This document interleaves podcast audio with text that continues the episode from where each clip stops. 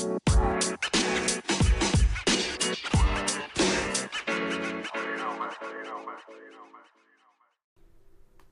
are recording.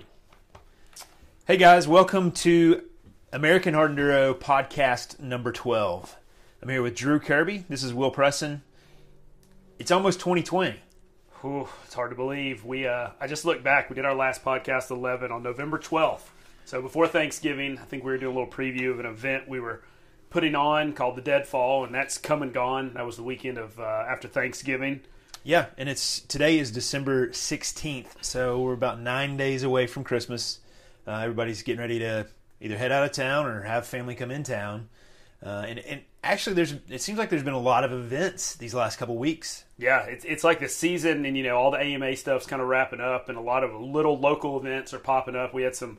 Uh, so we're going to get into, I guess, what's been going on the last few weeks, recent event wise. Yeah, so let's talk about Deadfall. Um, it was an event that the American Hard Enduro guys, um, Devin Ferguson, we kind of put on. It's you know kind of off the um, books, so to say, um, over at Windrock Park, seventy three thousand acres. We're all kind of getting into this GPS thing, trying to figure it out. So what we did, we set up seven waypoints across the park, and um, we gave riders six hours to try to make it to each of the waypoints, get a photo of them and their teammates. So it was two person teams. Yep and then get back to the uh, the starting point within six hours.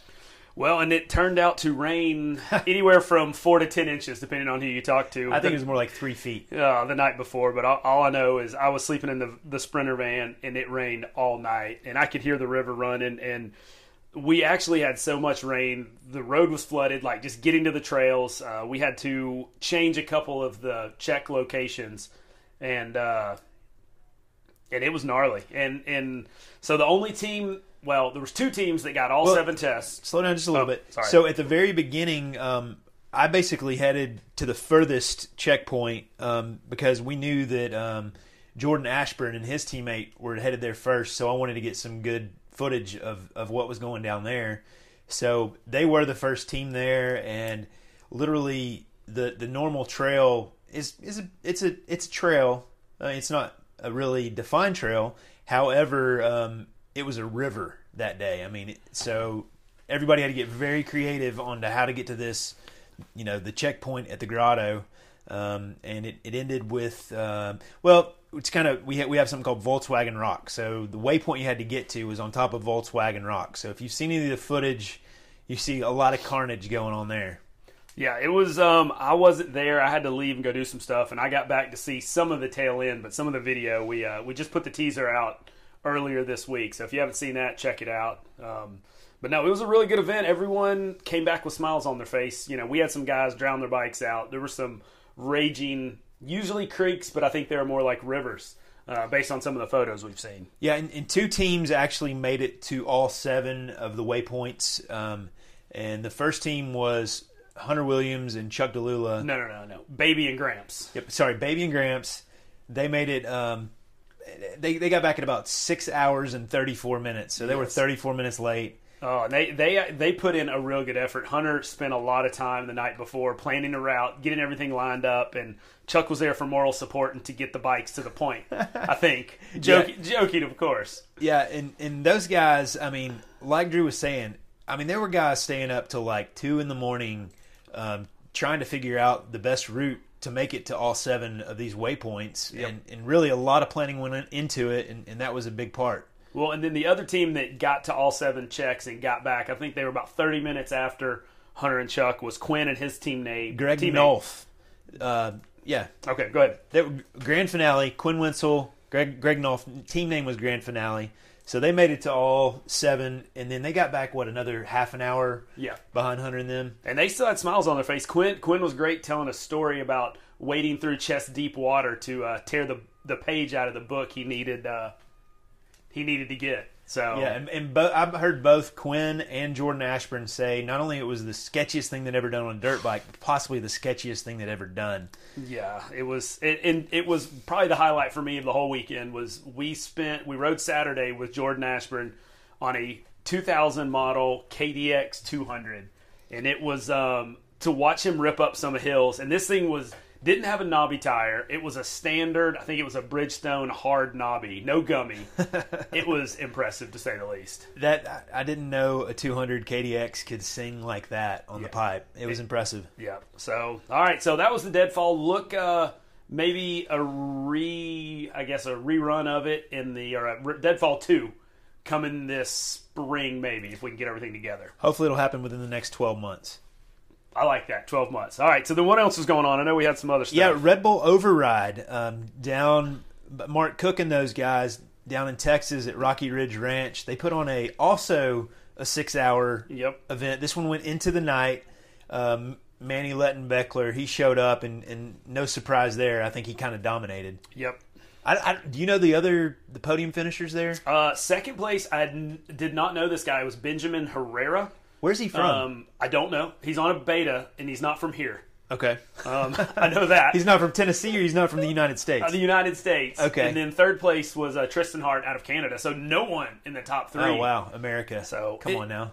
And it looked like so we were there was some live scoring which was great. Mark always tries to provide live scoring and again being in Tennessee we were trying to keep up with it and there was a big shakeup kind of in the last couple hours from what I was watching live scoring wise and I still haven't talked to anyone to get exactly what what happened or the shakeup um but and I'm pulling I'm trying to pull up the uh, final results as we speak. I haven't seen like the full on, like full blown Red Bull recap of that one, but I imagine there'll be some really good stuff coming out in the near future on that race. Oh, absolutely. Um, and so we've had some other local to us stuff.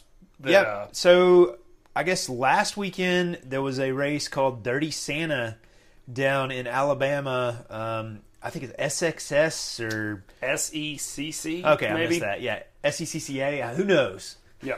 But anyways, um, Ashburn on a different Kawasaki two-stroke Yes. um, vintage 2010. It was it was an aluminum frame with a KX 250 motor in it, and apparently he borrowed it from a buddy's buddy. We thought he was going to show up on the KDX. Um, showed up on that. I, I think I saw a picture didn't even have his name and numbers on it, Of course. but he was on a Kawasaki. okay, so he won, and then um, Russell Bobbitt. He's he's coming over from doing the gnarly roots and the national enduro thing. The dude can ride anything apparently. Yes. Uh, Russell, come ride with us. What's going on? Well, and so he got second place, and uh, third place went to Chuck DeLula, Gramps. the, a- the ageless wonder. And um, and Chuck actually said he was he was in second for a lot of the race, and Bobbitt caught, caught him at the end. Um, but looking at some of Bobbitt's social media stuff, he did not have a fan on the bike. I saw a couple pictures of that thing boiling over, steaming. Um, but the most interesting thing, and I hadn't talked to Will about this, he put a picture of his rear tire, and he was running the Michelin FIM hard enduro tire that Wade that we got a hold of Wade Young's when he was here and got to feel on and squeeze on, and Yeah. a very sticky tire. Okay. Um, so maybe we're getting those things stateside. We haven't heard that officially, but maybe we need to talk to Russell and uh, see what's going on. Cool. Yeah. Um, so, other than those two events, there was the Grinduro 4 down at Cole Kirkpatrick's uh, place in Texas. Yep, that ended yesterday. It was actually this past weekend. Dirty Santa was two weekends ago. Yeah, so obviously Cole and Russell and I guess Brian Pierce did the Yep. emceeing and filming, and, and I've seen a little bit from him. I know Jackson Davis was down there, the young kid on the Sherco. Or no? No, I don't No think Jackson? he was there. I think so. This used to be kind of an open thing where you had to sign up in a hurry, and I don't know if it's invite only now. I never saw it, but it filled up real quick last year. And um, they always have a couple special um, stars that come. And this year I saw Andrew Short was there. Nice. And then I think Ben Kelly. Um, I know all the KTM guys were doing. Their, I thought I saw a picture Yeah, of Ben in they're- street clothes. yeah, and their photo shoot. So really cool event. Um, it's down on the Kirkpatrick Ranch in Post, Texas, East no West Texas, which they've got some hills. Yeah. So, and I guess Cody wasn't there because Cody was at his Ride with Webb event, which we're going to talk a little bit more here in a second. Uh, but we'll talk about the last event that happened this past weekend was called Battle of the Pipes, and this took it at, took place at a um, I guess a trials venue down in Alabama. Yeah, Holly Tree Off Road. Not a whole lot of people attended, but kind of of note was uh, Mr. Pat Smage. Is that how you say it, or Pat Smage? Pat Smaj, and what was he riding was what was most notable. He was riding an enduro bike. Yep. And Uh, so it was a, it's a battle of the pipe. So it was between trials bikes and big enduro bikes, and it was like a 15 mile loop but it also had some observed trial sections within that loop. And so it was scored on time and how many dabs you had within They- the trial section. They added the dabs to your time. a minute per dab. Yep. And and I saw where Pat like had zero dabs or maybe twelve or something. I think he had 13. There was one one uh, section he had six dabs, but he cleaned a couple of them. Yeah. And the guy who got second place was actually on a trials bike, which was pretty darn impressive. I think second and third. Uh, Troy was third. He was on big. Okay, well, I, I saw some different resort, results that showed Troy Robertson fourth, so Oh, we'll have to clarify uh, next time we talk to Troy. But maybe this is a sign of things to come for uh, what we might be see, seeing Pat on. And, Hopefully, and not not exactly related, but Pat's brother Phil, um, we had posted a schedule on the American Hard Enduro Facebook page, and Phil had commented that he was psyched to see the Mad Moose come back to Michigan. It's the only hard enduro he's ever done, and he said on there that he's planning on riding it this year. So that would be huge. that because yes, I mean that guy has been through a lot. Um, obviously, most people probably know that he was badly injured jumping the world record side by side distance. Um, I guess it's been nearly two years now, or somewhere around there. yeah, it's been a year, year and a half. It was in September. So anyway, Okay. Anyways, he's a Nitro Circus guy. So regardless, to have him coming to our events, I, I say our very loosely. Let's just say enduros that are taking Hard place. enduros. Hard enduros, extreme off road, extreme enduro, whatever you want to call it, events that are taking place in this country. would be awesome. Yeah, I mean, and he needs to bring his friend Travis Pastrana and, and get this thing really exposed. Would also be awesome. So we'll get into more of what's going on in 2020 here in a minute. Yeah. Um, so going back, talking about this Ride with Webb weekend, which took place in Arizona this past weekend. I guess Cody got with Wayne Dickert. No, Sherco. Cody got with Ready to Ride Rentals, who's Okay. been providing rental bikes at Rev Limiter, TKO. Um, I think it's a guy named Bo that runs it, based out of Arizona. Okay. And I may be wrong about this, but so I think Bo approached Cody about doing this back when he was even injured. right. Um, and so he kind of set a time frame on when he thought he'd be back. he had to just guess. Yep. And uh, luckily he was healed up, hadn't been on a bike long, which I think kind of worked out. And that way he was, you know, not real eager to just go hammer some stuff and could actually teach these guys. I think there was eight to ten guys that showed up and uh, did it this weekend. Yeah. So in the meantime, um, we've had a we'll call him a friend from Ohio, Alan Butler, who's been helping us out with our website quite a bit. So Alan was like, "Hey, I'm going to the Ride with Webb thing in Arizona. Do you guys want me to do an interview um, if if it's available?" So Alan has has given us his interview from this weekend. He's he's got 17 minutes of really good stuff. So uh, we'll play that for you guys right about now.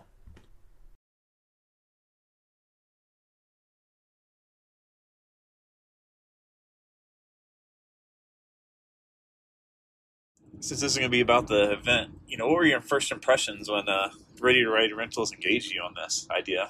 Yeah, so obviously I was actually hurt at the time and didn't know when we can find the time to make it happen. So uh, I was definitely interested in it. I want to do something like it just because I, I think it's fun and kind of all about promoting what I do because it's different and I find enjoyment in it. So if someone else enjoys it too, then Yeah, might as well have fun together. So Bo asked if I was interested. It was just a matter of kind of finding out the right time to make it happen. And I kind of guesstimated it when I'd be able to ride again, and yeah. it worked out.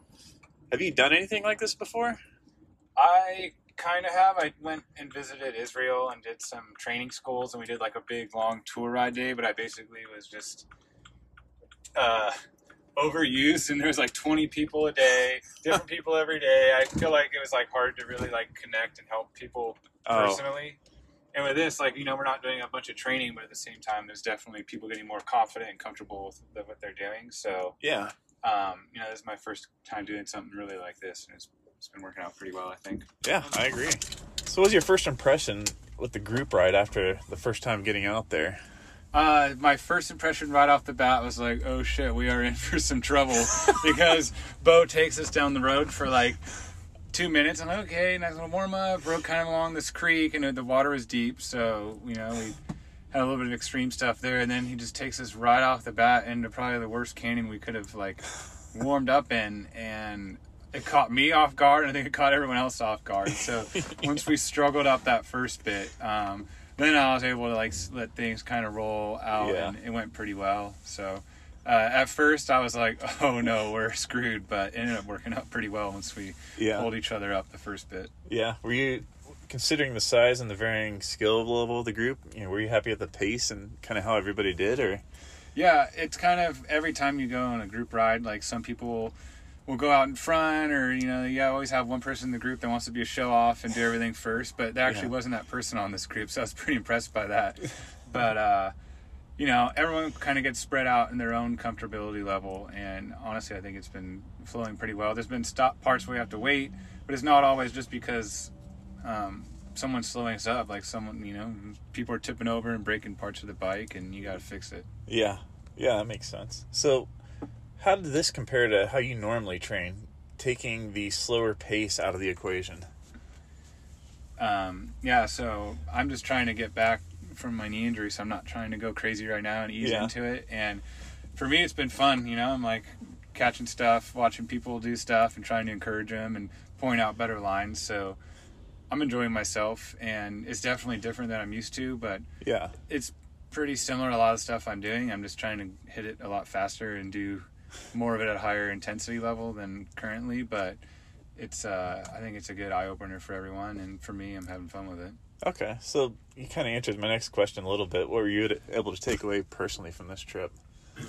Um, I don't know. Personally, I was able to connect with people that have the same interests that I do, and Yeah, you know, most of these people I probably never would have been able to meet them in real life, or maybe at a race here and there. But yeah, it's not like we'd ever ride together. So for me, it's cool to see like amateurs or hobbyists or people that race here and there. They're just they just kind of have this passion and yeah. matches what I want to do. So uh, it's fun for everyone to ride together and encourage what they got going on. That's awesome. Okay, so how do you think the transition of the Sherco is going so far, and do you think this trip helped you acclimate a little better? Or?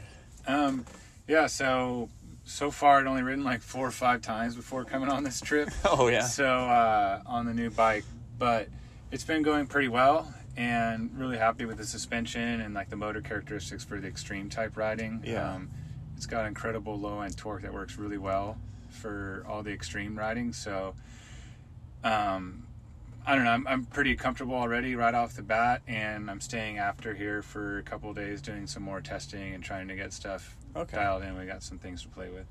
All right, so from your from uh, from our perspective, you looked amazingly natural on the Sherco. So, what are some of the your your top pros for the switching to the Sherco as a professional racer?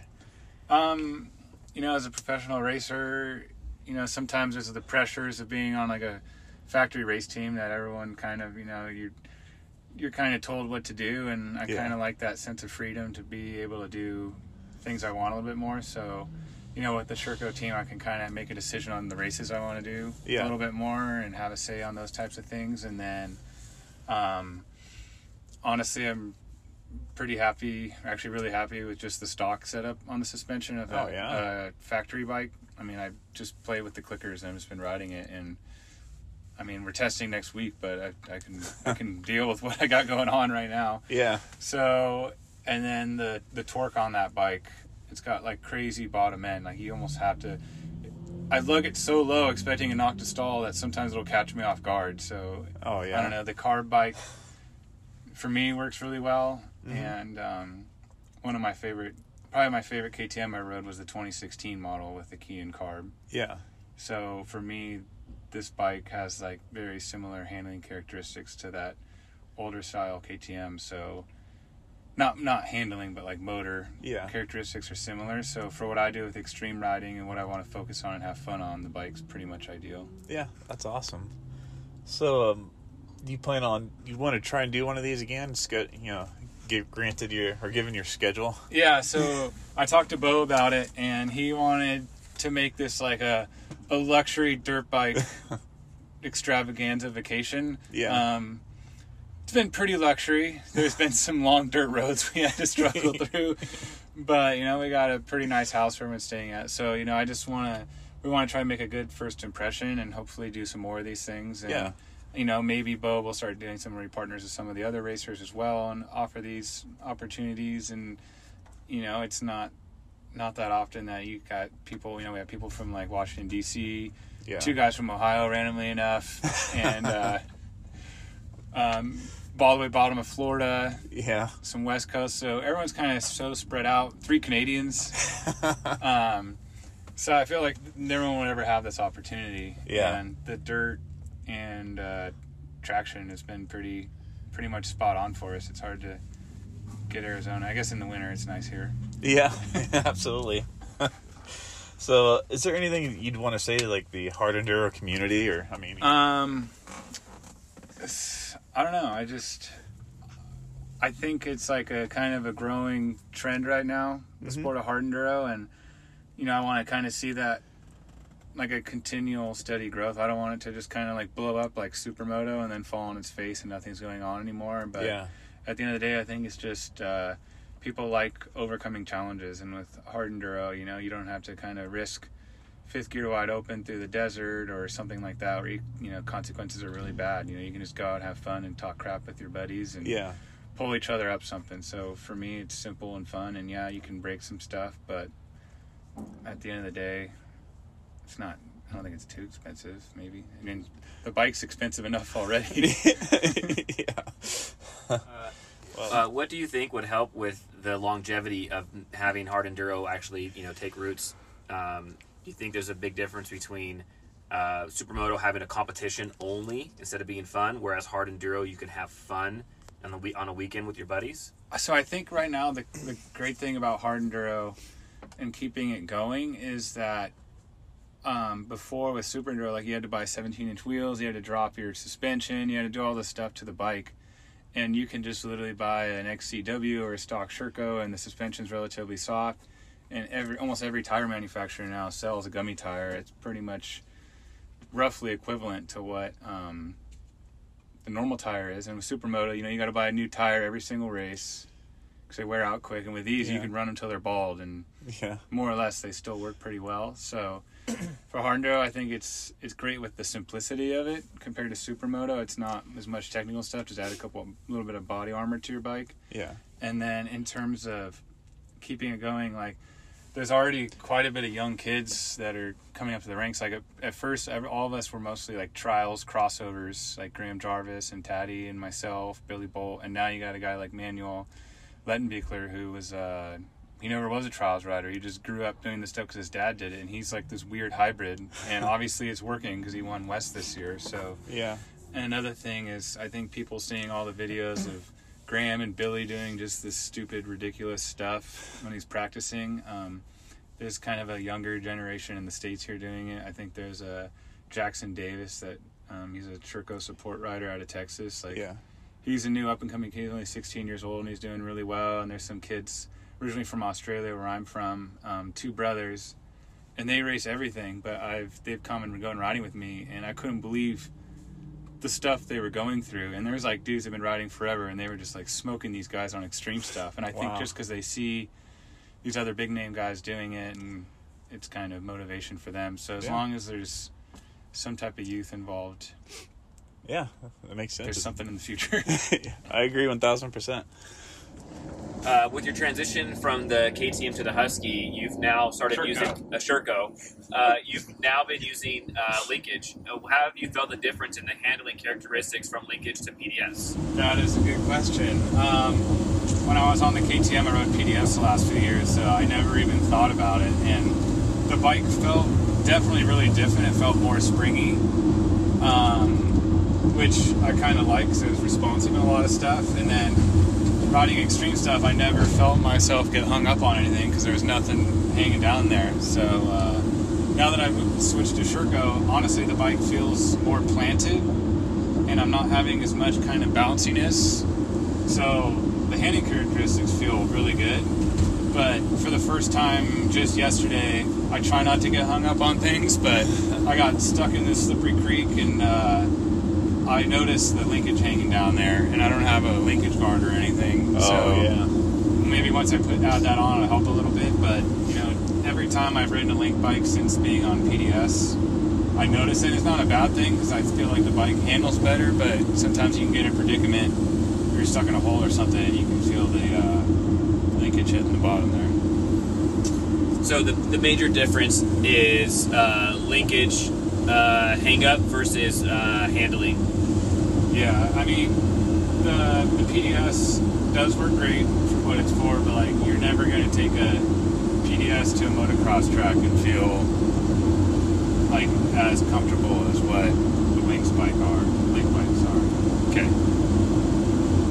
And it sits up. It's the Lincoln or the PDS actually sits up higher because you have the. So a lot of times, you know, people that ride um, the PDS bikes, they complain about the, the uh, seat height feeling feeling too tall, and that's actually because it sits up a little bit higher, and you're running different sag heights and stuff like that Yeah. to kind of get that same feel as the Link bikes.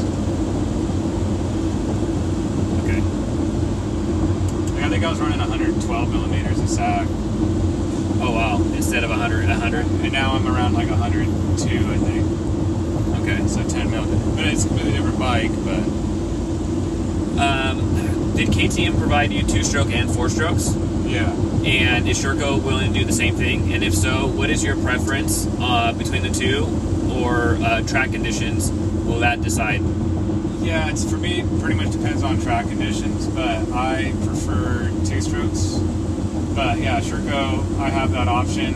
I don't want to ride a 450 because I think they're way too much and not necessary for what I'm doing. So Sherco has that 300 four stroke. That's kind of like a it's in between a 350 and a 250 perfectly, you know, but uh, it's a torquier version of the 250F. So, depending, I mean, I'll, I haven't ridden it yet, but I'll be testing that later in 2020 for the Endurocross season. And, you know, if the tracks were kind of like when they started, where it was survival pretty gnarly, for sure, I, I want to stay on the two stroke because I, I don't know, it's what I grew up riding and I prefer it Yeah. especially since I'm doing all the extreme stuff. It's I'm fine with switching back and forth, but that first day getting on the enduro cross track again, it doesn't feel normal if you're going from a two-stroke all year with extreme stuff and then going to a uh, four-stroke for that. But, Yeah. um, you know, whatever I guess I feel comfortable with, and then it'll be interesting to see how the tracks are for endurocross next season. They've been really fast and kind of like arena cross with some logs in it, and it's kind of gone away from what it started as. So, if they bring, in, I don't know, I'll probably have to end up riding a four stroke because it's tricky to jump two strokes. Hmm. Especially with Enduro Cross, it has a lot of that hard pack dirt, which could be pretty slick on the two stroke if you break traction. So, Yeah. the four strokes do have that really manageable power where you can just get on it out of a corner and just you know it's got that completely different torque. The two stroke will hit and you'll spin and you'll do a boner air or a or a over the bars off the jump. It's a little bit harder to predict. And the four Yeah. strokes you can get lazy with it. And we'll see. It depends on what endurocross is like. Yeah. Maybe I'll show up with uh, two stroke and four stroke each. What do you think carries more weight, championship wise uh, or race wise? Um, enduro cross or extreme enduro?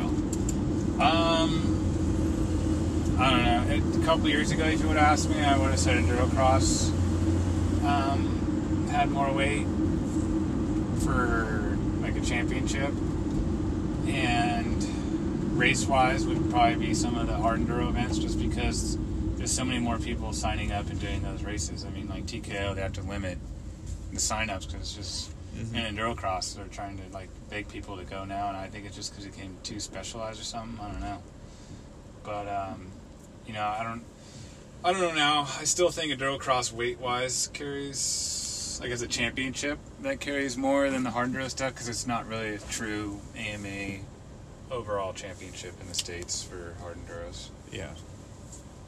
And WESS is a fake championship. Is WESS not endorsed by like FIM or? No, It doesn't have anything, right? It's just its Uh, own I series think even like series. some of the events that were FIM, FIM is like we're not supporting you as an FIM event if you become part of WESS.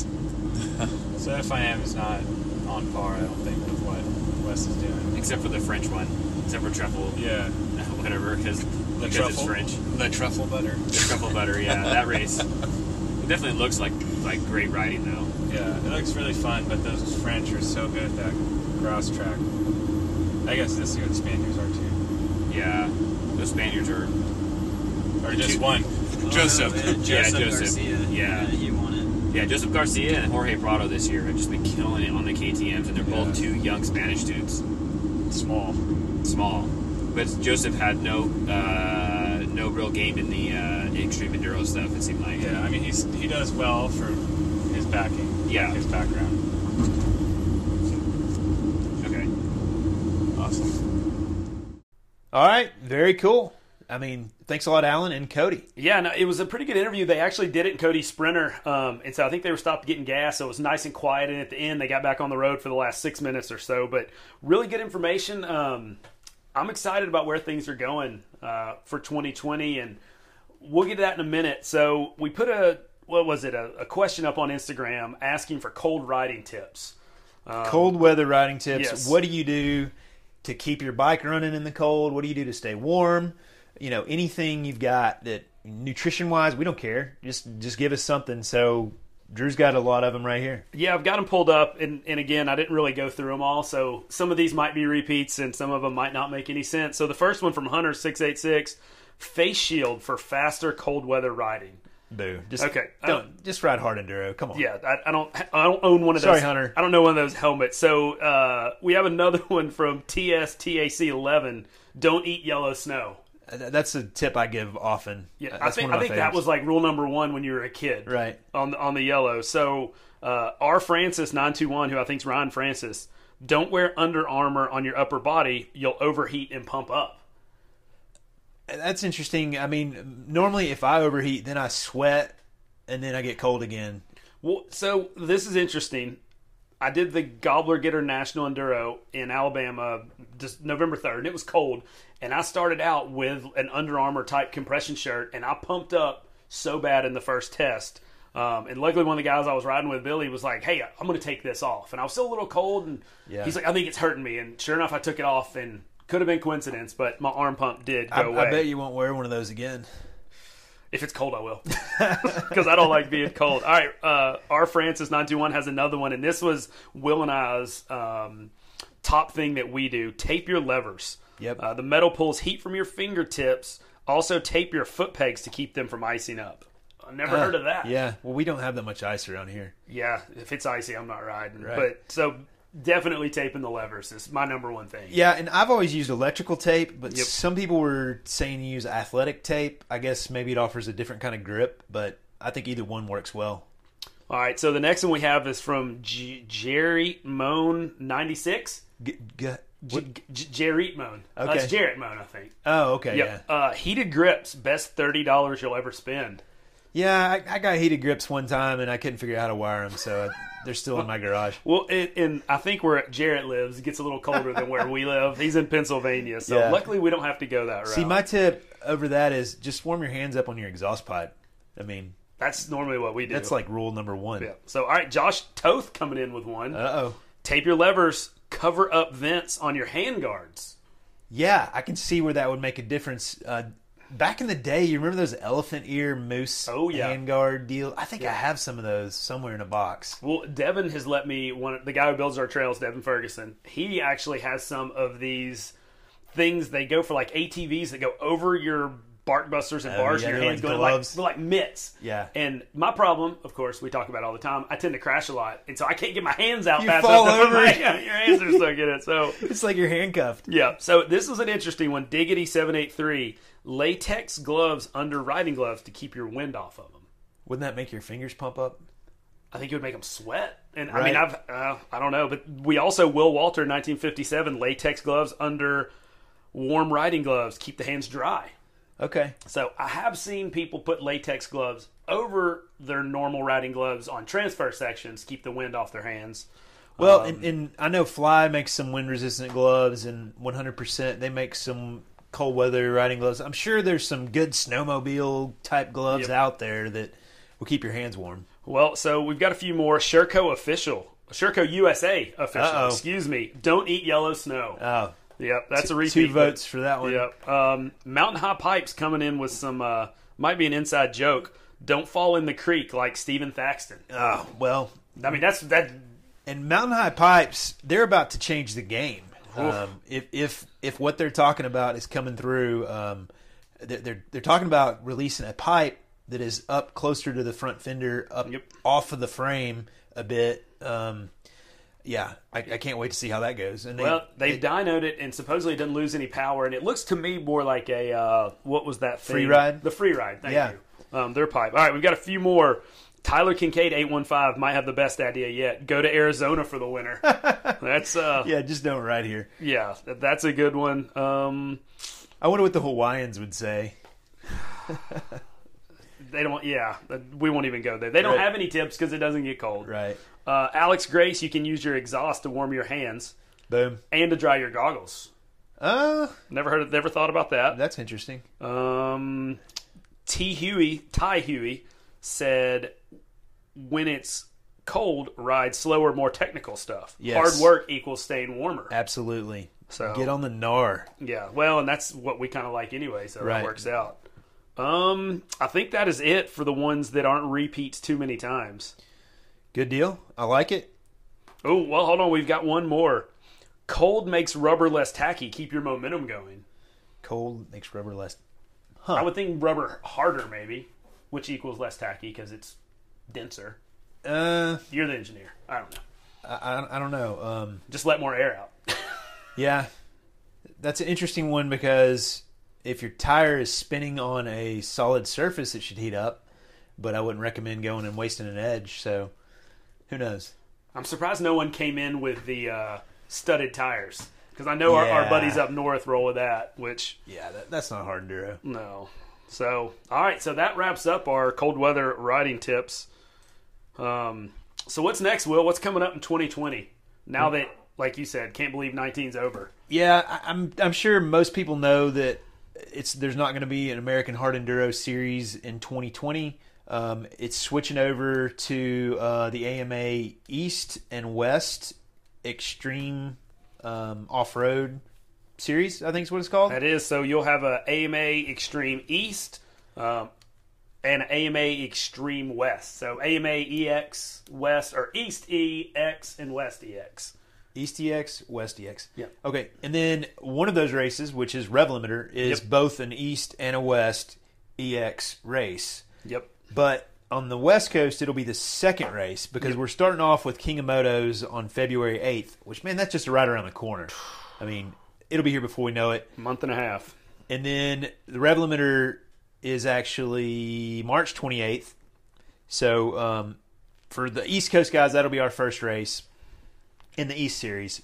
Although there are some other non um, AMA East or West races. So if y'all don't know about the Groundhog, which takes place in Young Harris, Georgia, um, that is actually on March 14th. Is that right? Uh, I'm showing the 15th, but it could Okay. be the 14th. Well, the weekend of Valentine's Day. That's unfortunate. Ooh, that is unfortunate. I But know. anyway- I know. I will not be there because of that reason. Oh, Um, you got but, something going on? Uh, I, it's a surprise, but not for my wife.